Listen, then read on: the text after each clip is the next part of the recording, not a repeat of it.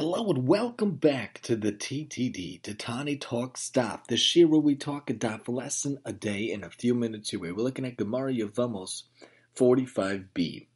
The Gemara talks about an incident that Rava declared Rav Mari bar Rachel fit and appointed him among the officers of Babylonia. And even though the master said in the Braisa, Scripture states, "You shall surely appoint over yourself a king from the midst of your brothers," which implies that all appointments that you make shall be only of someone who is from the midst of your brothers. This man, Rav Mari, since his mother was Jewish, qualifies from the midst of your brothers.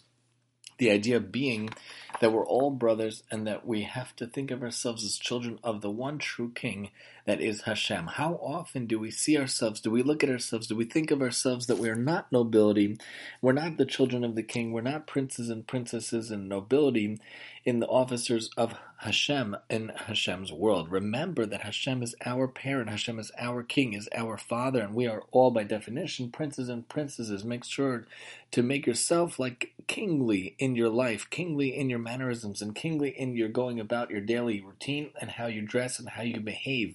Because we are representing Hashem in this world. We have to dress that way, act that way, behave that way, do whatever we can to be the children of nobility, as Hashem is our king.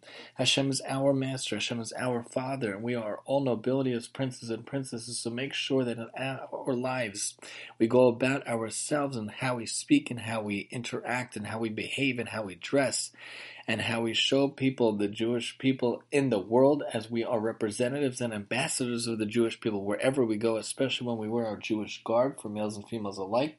So remember to act as a nobility, to act as the child of uh, the king, to act as someone who is an appointed person to represent the king in this world and to do kingly things and sanctification of God's name wherever you go in this world. Join us next time as we talk Yevamos 46 here on the TTD.